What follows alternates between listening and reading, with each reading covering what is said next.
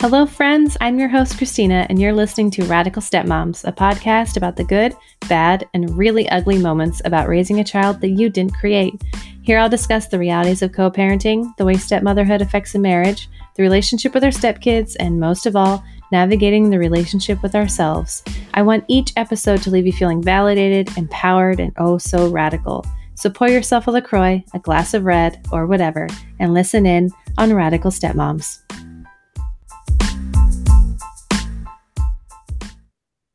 Hello, you are listening to Radical Stepmoms. This is Christina. Today I'm chatting with Ann. She is a PhD. She has written several, several articles on Psychology Today about divorce and blended family life. She has a book called The Parent's Guide to Bird Nesting, which we will talk about later on. But uh, just wanted to welcome Ann. Hi. Hi, I'm happy to be here. Hi, and you are also a stepmom. I am. I'm a stepmom. I have three stepkids. They're all grown up now, but we got we got together, started living together, and then got married when the youngest three were about five. I had three kids, and my husband had three kids, so we had six kids in the house. Yeah, that's a lot. it's a lot, and it was a lot of fun. When I look back, know, people say, How did you do it? But when I look back, I just think of all the fun that we had. It, not that it wasn't hard sometimes, but yeah. I have mostly great memories. Awesome. Yeah, we love to hear that. Ones that are in the thick of it right now. Yeah. I had a great stepmom too. So I, I had a role model. Yeah. Yeah, I want to hear more about that too. So, can you tell me a little bit more about your kind of work life and and and how you got into writing about divorce and separation and you know you put a lot of art- articles out there about child-centered divorce. So can you talk about how you got into into writing about that? Of course. So i'm a psychologist as you said. I've been doing this work for many decades. I'm actually in the process of unwinding my practice and retiring. Oh, so, yeah, so I'm not taking new clients right now, but I am still writing for psychology today. I, have, I think I have 105 articles there now. I got into it when I started out as a baby therapist. I was working mostly with kids, mm-hmm. and I loved working with kids, but the more I worked with them, the more I saw that often kids were brought into therapy because the family had something going on, some dysfunctional dynamic or some mm-hmm. pathology or whatever in the family. So I gradually started working more and more with families. And then I started realizing that the majority of my kids in my practice had, were dealing with divorce in their family. So then I started working with parents and help, trying to help parents get divorced without going to court, really trying to avoid court as much as possible. So I started working with a group of people on in a model called collaborative divorce, where people agree upfront not to go to court. And so for the last many years, I wouldn't take clients that were litigating because it really made me sick to my stomach to see how much it could damage children. Yeah. Yeah, and how ongoing it can be. I think a lot of my listeners here are dealing with exactly that. And so in working with both kids and, you know, parents and couples that are separating, what do you feel kind of contributes to their ability to separate without taking the legal route?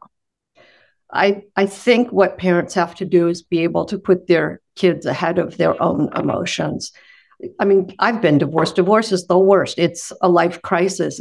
It's a terrible thing to go through. It's incredibly stressful. And so it's a big challenge to put your kids ahead of all those feelings. But mm-hmm. that's what parents can do with a lot of help and support rather than pulling the kids into the divorce dynamic and, you know, kind of pushing them unconsciously, pushing them to take sides or to, you know, take on difficult roles, being a messenger, you know, t- being an ally, being a confidant. These are all really terrible roles for kids. If parents can put their kids' welfare ahead of their own emotions, and assuming there's no like physical violence or sexual abuse or you know other mm-hmm. kind of abuse or addiction, parents can do that. It's it's doable. It's not mm-hmm. possible. Mm-hmm. Yeah, and I think with the help of therapy on on all ends, right? That that hopefully yes. get that guidance and and put their kids first. I know a lot of the stepmoms that I talk to were dealing with I it, maybe it's our partners as well, but you know, the other house having a difficult time making that choice and constantly, you know, continuing the conflict even years years past separation, past divorce. Yeah. Yeah, and it's a terrible burden for the kids to carry. Even now, you know, adult kids that have carried that burden don't know what to do on the holidays. Like, which parent do they go to? Who do, which parent needs their support? which parent seems more vulnerable or you know which parent is is the one who's supporting them more it's it's a loyalty battle for kids and it's an unfair thing for them to mm-hmm. experience yeah so for the the stepmoms and you know those listening that have you know step kids who are feeling the thick of those loyalty binds what what work do you do with the kids to help them through that? Or what can a stepmom do to help them through that? Well i think there are you know a number of things. As a therapist i might talk to a child differently than if i'm their stepmother. Sure yeah. if i'm their stepmother i would i would say to them over and over again i'm not your mom. I'm not taking the place of your mom. You know i am a different kind of person in your life. I can be a, a really good friend to you, or I could be like an, a favorite aunt or a favorite teacher or something like that, but I'm never going to take your mom's place. So that helps with the loyalty conflict between mom and stepmom, right? Mm-hmm. Uh, when my stepmom and my dad actually divorced, my stepmom and my dad managed to do it in a way that their kids, they had kids together, and then my sister and I from the, my dad's first marriage. Mm-hmm. Also, you know, we nobody had to choose sides. So my stepmom remained like one of my closest friends. Unfortunately, she she died in an accident, but she and I remained best friends for years after they got divorced and and I'm very close to my half siblings as a result because nobody nobody forced us to make a decision to decide yeah. with.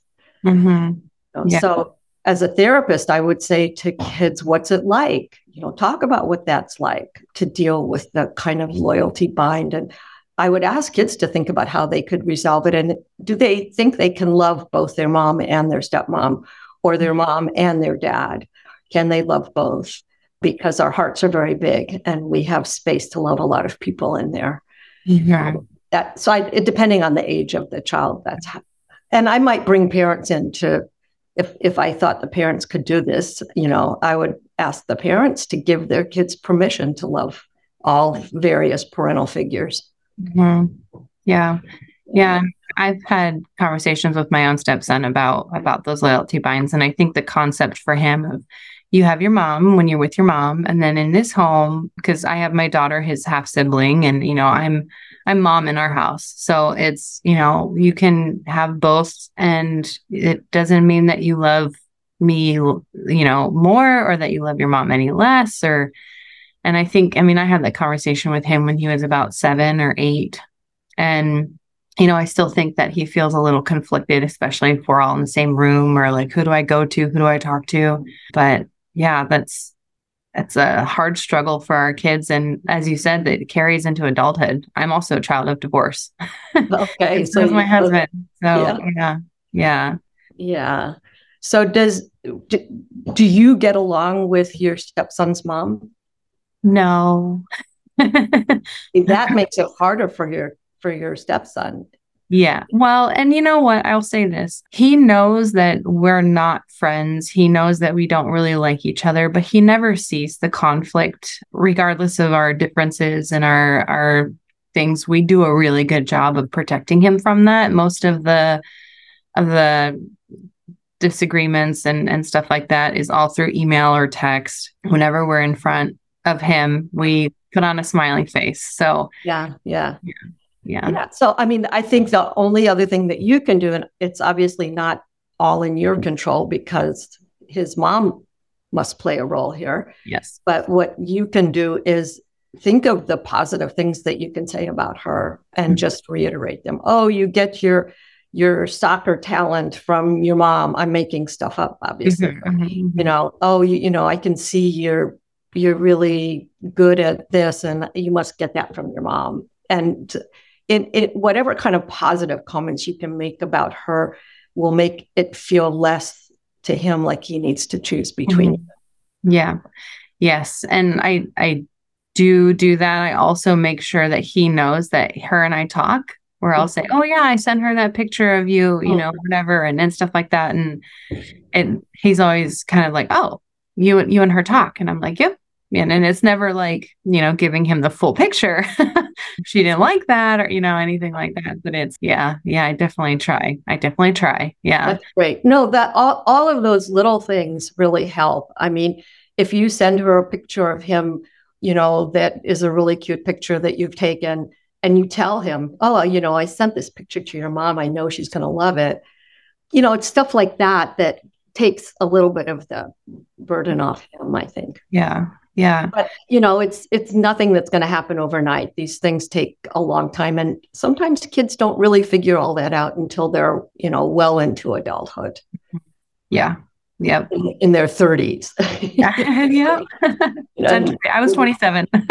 yeah. So you have the book, The Parent's Guide to Bird Nesting, a child centered solution to co parenting during separation and divorce. Now, I told you before we hit record that the idea, the concept of bird nesting is just so wild to me, but evidently people do it and for them it works. So can you tell us a little bit about what bird nesting is and why people decide to do it, what makes it work. Yeah, I'd be happy to. So, bird nesting is an arrangement that parents make where the kids stay in one home and the parents rotate on and off duty, moving in and out of the house. It's what we expect kids to do normally, kids going back and forth between two homes. And so in, in bird nesting, the parents take that on. I got interested in it more than 30 years ago when my ex and I divorced because our therapist suggested it, but we, she didn't really know what it meant or how to do it or anything. She had just heard about it.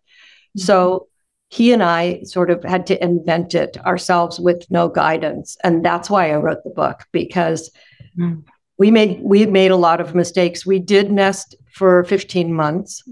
I think it helped our kids with the transition. Wow.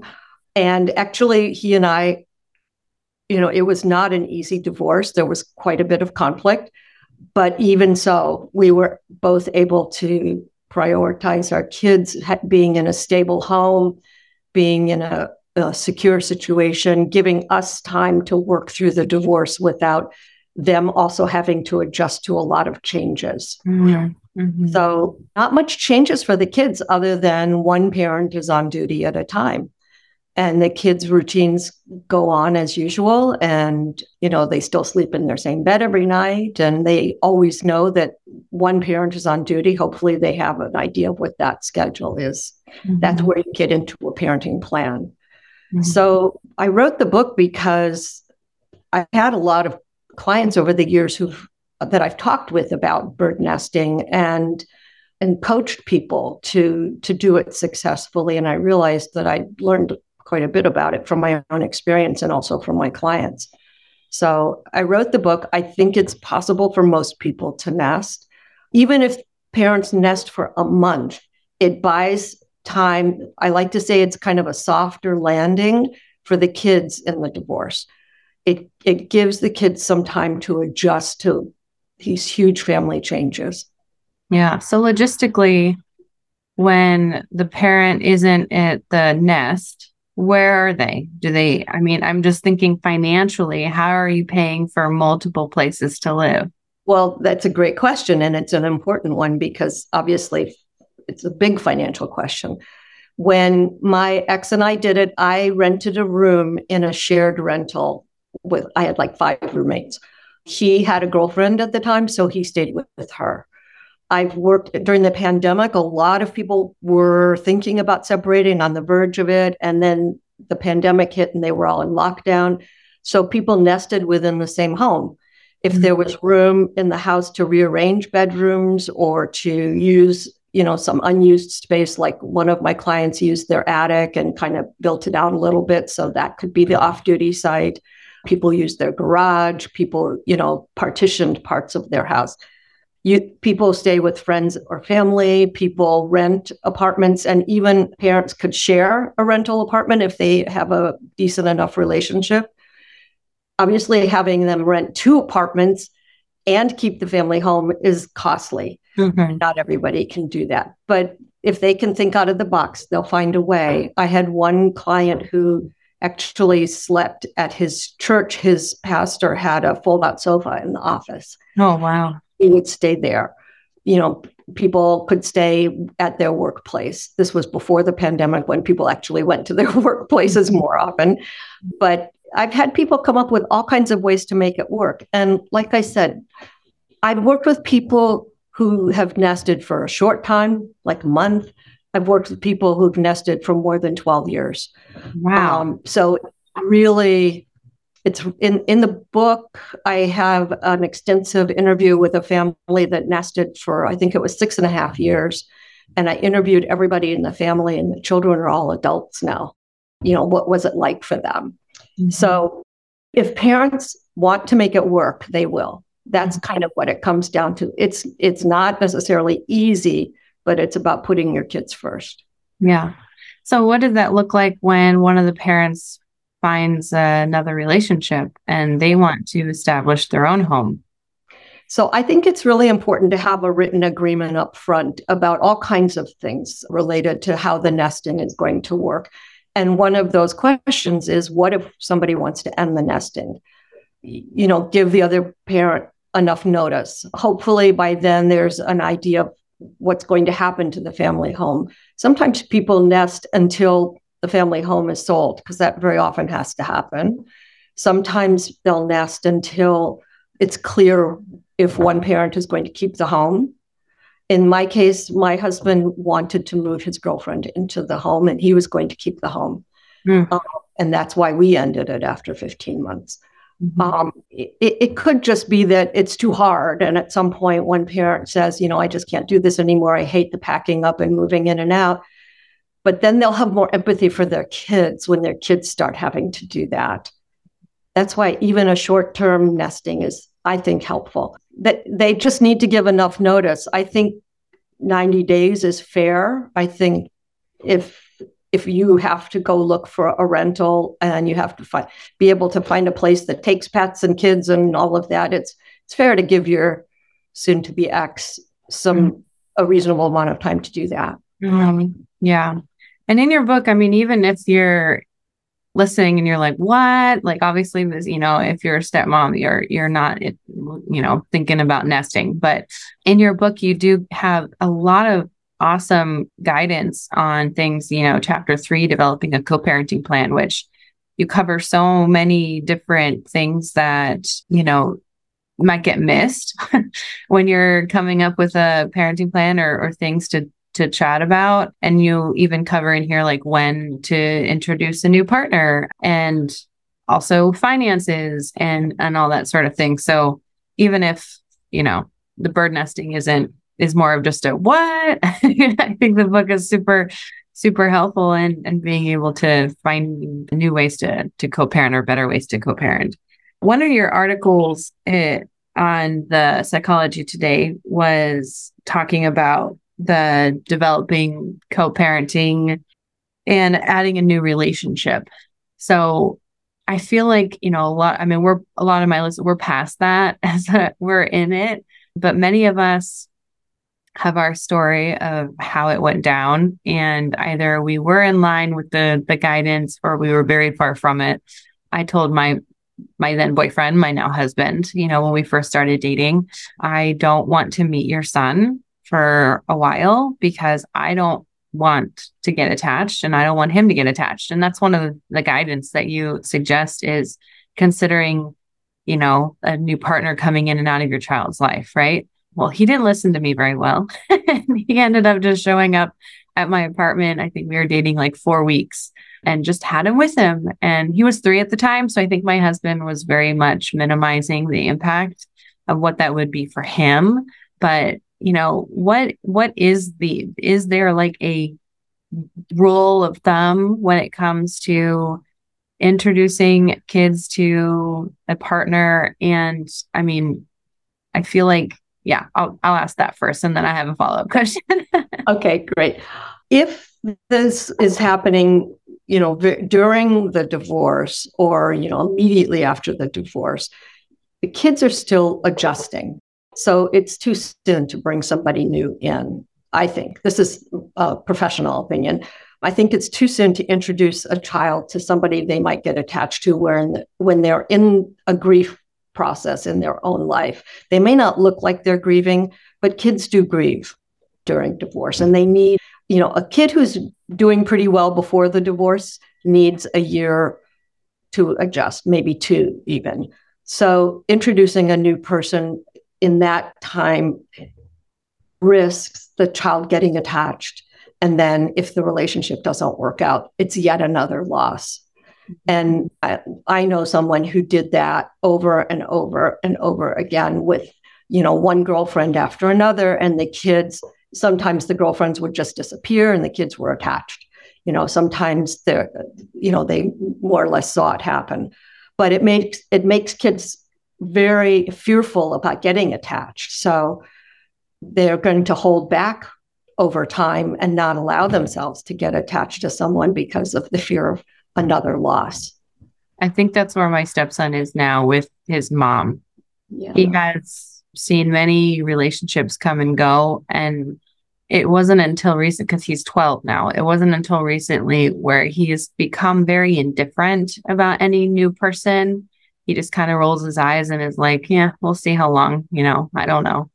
Like, yeah. But the sad part about that is when he starts having relationships, mm-hmm. it's going to be harder for him to form a secure attachment mm-hmm. right to yeah. a new person which you know we want for our kids we want them to feel confident and secure in their relationships but mm-hmm. that experience could make it hard for him in his future relationships but the other part of your question if if the divorce happened 5 years ago and now you you're in a new relationship it's and the kids have had a chance to recover then i think waiting until it's a very firm, committed relationship is important for the mm-hmm. same reason, not to risk another loss for the children. But, you know, six months, most relationships break up within six months, right? Most dating relationships.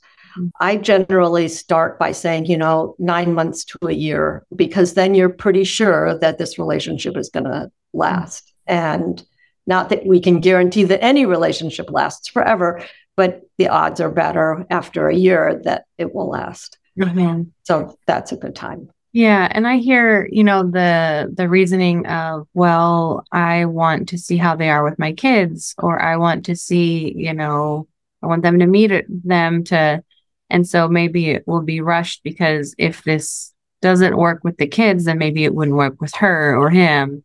Do you think feel like that's a reasonable excuse to no she's shaking her head i think to i think that when you're dating somebody for a, a, long enough time six months to a year that you start if the attachment to this new partner is real and strong and solid then you'll be talking about the kids and you'll be talking about how to create a positive relationship with them. And you'll have some foundation for that going into it and also an incentive because if you want your relationship to last you want that new connection with the children to go mm-hmm. to go successfully.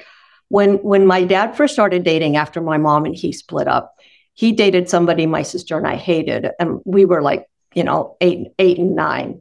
And my sister took it upon herself to get a jar of honey and and pour it all over the toilet seat. So yeah so my dad said okay i guess my kids don't like Margaret Rose, so I think that relationship isn't going to work. Well, the problem was it was just too soon for us to meet mm-hmm. a relationship, right? We might have liked her fine if he'd waited longer. so sure. kids will often let you know. Oh yeah, I told my mom. I told my mom, and it's interesting as you're saying. You know, you you start to look back at your childhood and and question your parents' decisions, right? Like my mom and dad were separated, but we were all still living together. And it wasn't a nesting situation. We were all just still living together. And then next thing I knew, my mom's like, all right, I've met someone. We're moving to a different state. And my dad had to stay because he was military. And so then my mom and I moved to a different state and I met this guy and he was completely different than my father. And I was still very confused because here we are just living with my dad. And now, oh, this is, you know, and I remember telling my mom, like, he's not your type. Like, no, this isn't, this isn't okay. And they were married 13 years and he was a great stepdad. But then it's like, really, mom? that's, that's the decision you made. And now I understand why my dad was so mad. Like, yeah, yeah, yeah. It was just too soon for you. Too soon. Yeah. So when you were separating and then when you remarried, did you do you have this advice because you followed it yourself or was it you live and learn and you learn from mistakes? Well, I think because I'm a psychologist, I actually did some research. I mean, I didn't want to make a mistake. Yeah. so, uh-huh. so at that time, there was a book that I found about blending families, and I read it cover to cover, and I made my current husband read it cover to cover and to commit to that. So there were a lot of things in there. Do you remember um, the book? It was something like blending families. I actually don't remember. It was in the early 1990s, so okay. it was a long time ago. Okay. Yeah. but there are probably a lot of new books out, out there about blending families that hopefully have good guidance as well. Yeah. But it was, I think it was critical for me to read that because I didn't, I'd never done it before, mm-hmm. you know, and they don't teach it in graduate school. Right. So you know yeah. like they don't teach you to be a parent they don't teach you to be a, a step parent either so mm-hmm. i think that you know we it, when we enter into new marriages we want them to be successful we have you know ideals about the relationship we're going to have with these children but there's this whole complex psychology that kids have and how they form attachments and how especially how they form attachments with their biological parents that you just can never you can never be that person you can never no matter how much you eventually grow to love each other you, you can never have that kind of attachment with a stepchild mm-hmm. so i'm very close to my stepkids now but yeah. it's a different relationship because they know that they have a great mom and they have a great dad and i'm their stepmom. Yeah i love i love that you're putting this out because i feel that you know oftentimes the the heaviness the the expectation that is placed on stepmoms is you need to love them like your own and you need to you know be in that role. And but at the same time we're being told no you're not their mom and our stepkids are never expected to love us like we're their parents so we also shouldn't have that expectation but I find the tension really lies a lot of times in the relationship between the step parent and their spouse, and that the that their spouse wants them to have a great relationship with their kids. And sometimes it's difficult for our partners to understand, like, I won't have that connection like you do. And it doesn't mean that I don't care for them or I don't want the best for them or I'm unhappy or, you know, I'm going to be this evil stepmom. You know, it's, it's, it's just I can't get to that level. And I knew that going into it, but I really, it's really solidified for me when I had my daughter. And I felt guilty for it. I was nervous about how my relationship with my stepson was going to change. And I am still very aware of, you know, not wanting him to feel the differences that I feel and for him to feel loved and have attention and, and all those things. But when it comes down to it, yeah, the connection is a hundred percent different. And that necessarily have to be a bad thing. That's very normal from what right. I hear. Right? I think it's normal. I think it's pretty unavoidable. I think part of it is really hardwired because our primary attachments are really formed in the first year or so of life. And, and those primary attachments to biological parents are are unique. The way I like to think of the role is like a favorite aunt or uncle that you can still feel like family and still feel close and still feel love, but it's not a parent's love. And you know, we my ex and I've been together for more than or my husband and I've been together for more than 30 years. And I love his kids and he loves mine and we we have grandkids now and we we love all the grandkids but you can still feel the difference between your biological grandkid and your mm-hmm. and your you know your partner's grandkids and, yeah. and it's not a bad thing I, it's just i think we have to accept that that's what it is and make it okay for the kids for Absolutely. them to feel differently and for us to feel differently yeah it's interesting you brought up the grandkids because my husband's stepmom her and i are very close she's been my guiding light in this role and to her you know it's my husband that's her stepson and mm-hmm. you know you know we there's grandkids now with our kids and then my husband's half brother has kids now and I've talked to her about it. I'm like, do you feel a different way when, you know, you're with your son's kids versus, you know, Jake's kids? And she's like, yeah, like it's blood. It's it's just it's just different. And I and I I want to normalize that emotion and not demonize it and make it like we are incapable of loving hard or we are incapable. It's just it's just a matter of I'm like you're saying, it's just this innate natural thing and that it has to be okay. And I think, you know, this I'm saying this louder for our partners to hear when they are kind of putting us putting us as stepmoms in a place of feeling bad for not being able to get to that level and mm-hmm. it maybe not reachable. I, I think it's hardwired and it was probably part of our survival that your strongest bonds were with kin, with kinship, and you know, as when we were living in caves or whatever. I mean, I think this stuff is really hardwired into our brains mm-hmm. that we're always going to have a, a more unique tie with biologically you know biological yeah. relations so that begs the question of kids who are adopted and can parents love them in the same way and, and i actually think that they can. You know, a, a, child who's adopted at birth does get that first year of of connection. There are other ways that it, it might not go as perfectly be, because of genetic differences, but it should they should be able to form the same kind of attachment that a biological child would form. And I think too the difference there is that the biological parents aren't usually in the picture. And right. when you're a step parent, you're constantly teetering on this boundary line of I can't love I, I love you, but I can't love you too much because you have a mom and there's that loyalty bind we talked about. But when you're an adoptive parent, you don't really have that and it's yours. It's yours for the taking. Yeah. Yes. Yes.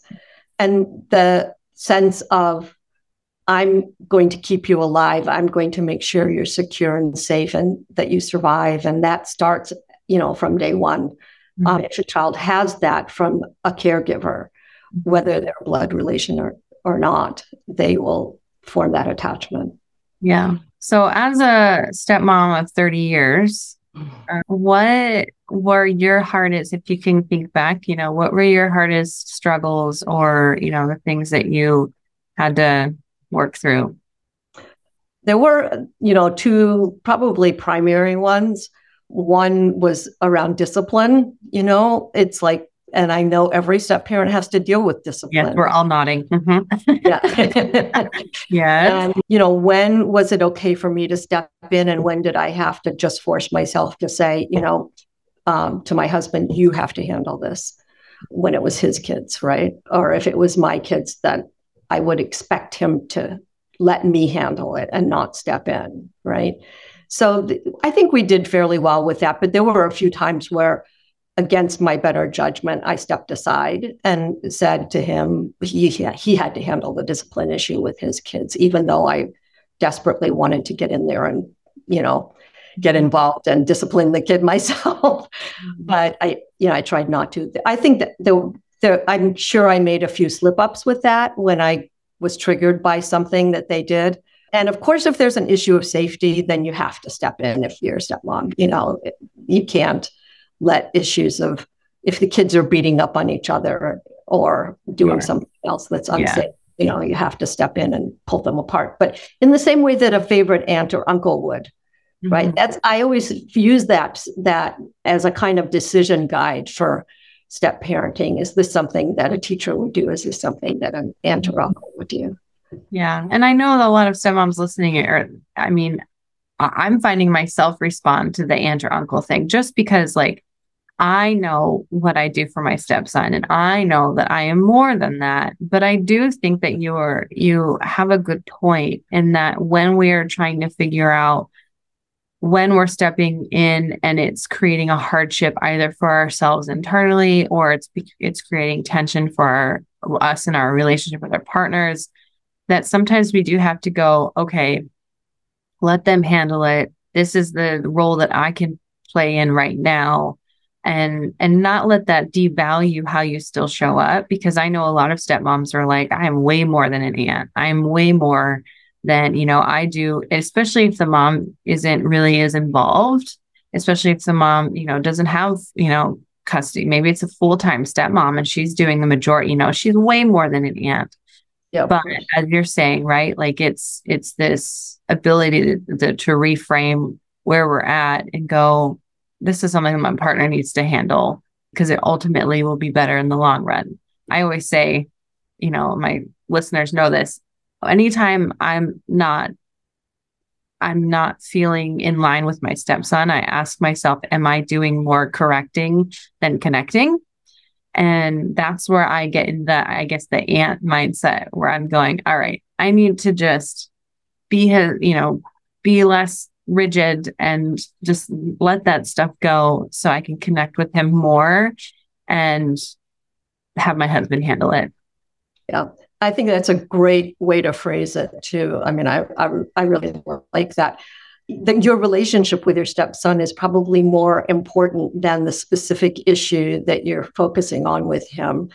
And that's and since you don't have the benefit of the early years of attachment, it's even more important, I think, to focus on being having as as many sort of positive interactions as possible you know creating good memories and having positive interactions and and the really difficult discipline issues that are inevitable as much as possible let yeah.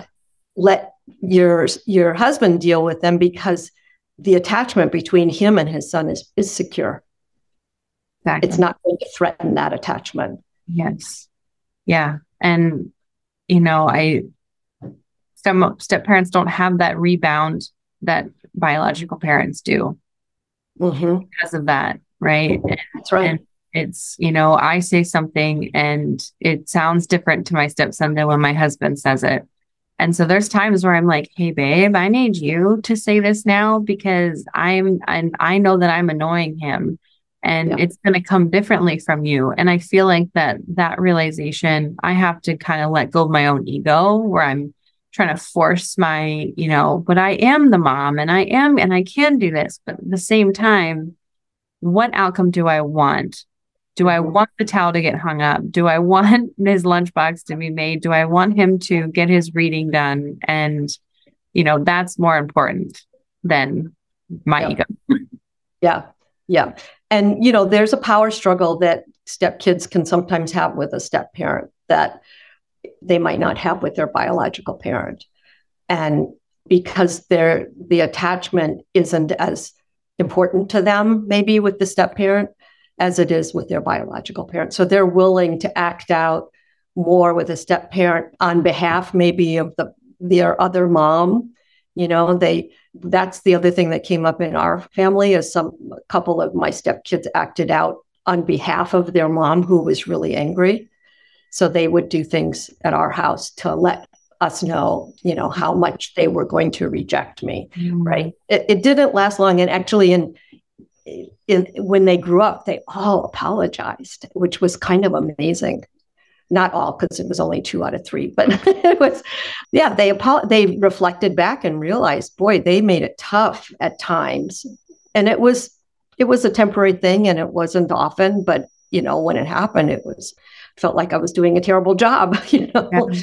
Yeah. but um, we do the best we can, and you know, and and we repair when we have to, mm-hmm. and I think repairing you know if you if you feel like you overstep with your stepchild you can go back and repair and i think that's important too absolutely in any relationship especially with our kids yeah. i think you know we're teaching them how to do that in, the, in their adult lives as well. Yeah. You know, I think when I'm telling my son or my daughter, you know, like I shouldn't have done that, or, you know, I got, I was really frustrated, but that, you know, and so, I mean, you blended on both sides. So when you're working with couples or you're working with families and kids and stuff, do you feel that there's any differences or the hard unique hardships when you're blending from both sides? I think the issues are probably quite similar. I mean, my kids just immediately adored my husband, and they still do. My husband is kind of like a kid magnet, you know. Mm-hmm. kids always love him. He loves all the grandkids, and you know, he'd rather play with kids than almost anything. Mm-hmm. So for my kids, it wasn't it wasn't as hard. Their struggle was with their dad, who was angry. So we had these two angry exes, you know, and that was what all the kids had to deal with was their angry exes. We also had to set up a way to share parenting time where there was at least some period of time when they didn't overlap. Mm. So having all six kids at the same time all the time would not have been a good thing for any of them. So we set up a schedule where we had his kids for three days at a time, three and a half days, half a week, basically. And then we might have my kids for the other half of the week. And then we might have had both kids, all six kids for a half a week. And then we would have a half a week with no kids. Oh, and wow. that's kind of how we set it up. And so it meant that all the kids had some one on one kind of alone time with their biological parent where they didn't have to deal with step siblings. And then they, then when this all six were together, they really enjoyed it. They really, yeah. and they're, and they're still quite close now. Yeah. That's, I feel one of the things that I, we're getting into more and more with my stepson. He's 12. My, uh, his sister is five. And, you know, right now they're still at the age where they can like play together and he kind of tolerates her and humors her a lot of the time, but he is getting to that preteen stage where he's like, I don't want to play.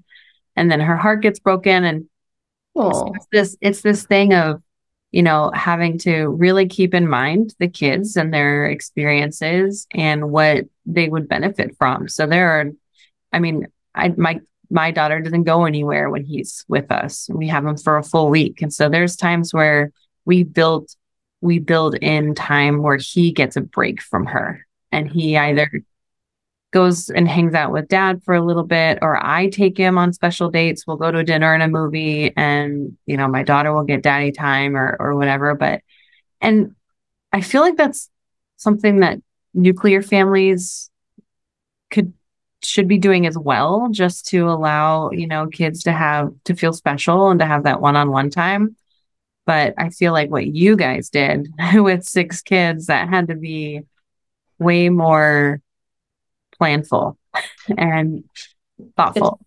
It's, the parenting plan anticipates all those kinds of issues that can predictably come up.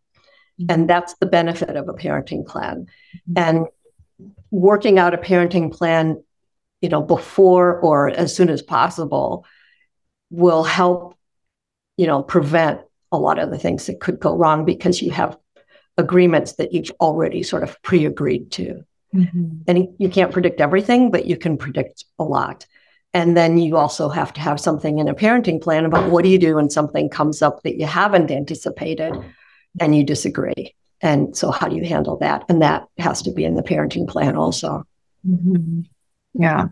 So. And I mean, again, going back to the work that you do with trying to prevent couples from needing, you know, legal the the legal route. Like how how many couples have you worked with that have couldn't do it and they ended up going the legal route? It, it has happened often, too often. I got a lot better at screening before I uh, a client because I'll I tell people right up front I don't work with people who are litigating. So if you can't commit to not litigate, then I can't work with you. What are you but, looking for when you're screening? What am I looking for? I'm looking for people who are willing to listen to each other, that even though they don't want to be married anymore, they don't want a terrible outcome for their spouse. They want their spouse to be okay, mm. that they're willing to co parent, they're willing to be coached. You know, if they think they already know everything and they don't want to be coached, then that's a red flag for me. I also look at history if there's any history of, you know, any kind of domestic violence or, you know, addiction or anything like that. If there really if there's a ton of conflict and they've, you know, not they're not made an attempt to control that. So there's a lot that goes into screening. Yeah. Yeah. But you know, th- it, there are people that as we've gotten into the work, we've realized that they've hit an impasse and they can't get past it. Mm-hmm. And sometimes people need an outside decision maker, and that's not necessarily a bad thing. And that's when they might go to a judge it's better to have an outside decision maker than to have ongoing conflict. Mm-hmm. Right. So, whatever it takes to end the conflict. Mm-hmm. That's what we know is the worst thing for kids, right? Is the conflict between parents. So, if that's what it takes to end the conflict, the, the problem is that it often doesn't. You know, court becomes a revolving door and there's a winner and a loser, and the loser always wants, not always, but very often wants to go back and get a different outcome. And the way I like to work with people is that it's not a winner loser process. It's everybody wins because we try to understand what each parent needs and wants, and we try to find problem solve to find ways to meet each parent's needs. Mm-hmm. Um, and in that way end the conflict. But it doesn't and, and that that's about co-parenting like how much privacy does a does a parent want? How much contact do they want? How much communication? Yeah. So so. Yeah. Yeah, and I, I was happy to see. I talk a lot about parallel parenting on my platform and stuff, especially as a necessity in working or you know, not being able to traditionally co-parent if there's high conflict and, and things like that. But you mentioned parallel parenting in your book and that it is possible to parallel parent while bird nesting, which I found to be fascinating again because you know you're sharing space with someone that you don't want to be with anymore and you're having to still re- show respect i just feel like anyone who does the bird nesting thing has to have such a level of maturity um, and respect still remaining for their previous partner. And you know i think my listeners are not uh, are unfortunately, unfortunately not in that in that space of of mutual respect. So yeah love that you were talking about parallel parenting too because i i feel like that that is is not acknowledged enough as an option to co-parent as an op- another option. Well i when i nested with my ex we were parallel parenting. Yeah yeah so because right. he didn't want any contact which you know at that time i disagreed and thought you know oh the ideal is co-parenting working together making decisions together and all that he mm-hmm. didn't want to and you know, I really came to to realize that whatever it takes to end the conflict is is what you do. And there's kind of that continuum I talk about in the book between parallel and co-parenting. So there may be some things that you want a firewall between you, but there may be other things that you do want to communicate about. And I think that respect, and a lot of times the respect has to do with trust, that it can be rebuilt and that's a lot of the work that I would do with parents is how can we rebuild a minimum level of respect and trust and the first way to do it is to is to keep agreements whatever agreement you make keep your agreement because that starts to rebuild yes.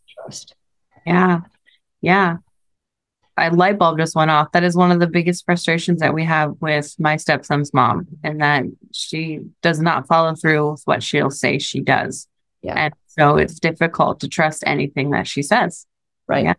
That's yeah. right. So so I tell people don't agree to something just because you don't want to talk about it anymore or, you know, agree to get along or something. That won't work. Don't don't agree to something if you think you can't 100% commit to it. Mm-hmm. And then if you keep your agreement, then you're rebuilding the yeah. trust. Yeah, absolutely. Yeah. Well, and thank you. Thank you so much for for sharing. Can you tell people where to find you? I will put the link to all of your articles in Psychology Today so people can peruse those, but where can people find you? So my website is drannbuscho.com and it's dr A N N B U S C H O dot com. And there's a lot of stuff on there about nesting, about divorce. I've got some, I've got a blog on there that I don't post as much as I do on psychology today, but there's also a blog there. And if people want to see excerpts of the book or whatever, that's there too. Great. Thank you so much. I really appreciate it. Thank you um, for having me. As always, be well and stay radical.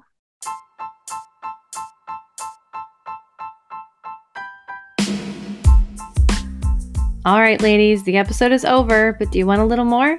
Come find me on Instagram and join the community at Radical Stepmoms Podcast, or schedule a one on one session and get that personalized support, or become a Radical member and gain access to exclusive content like bonus episodes and merch.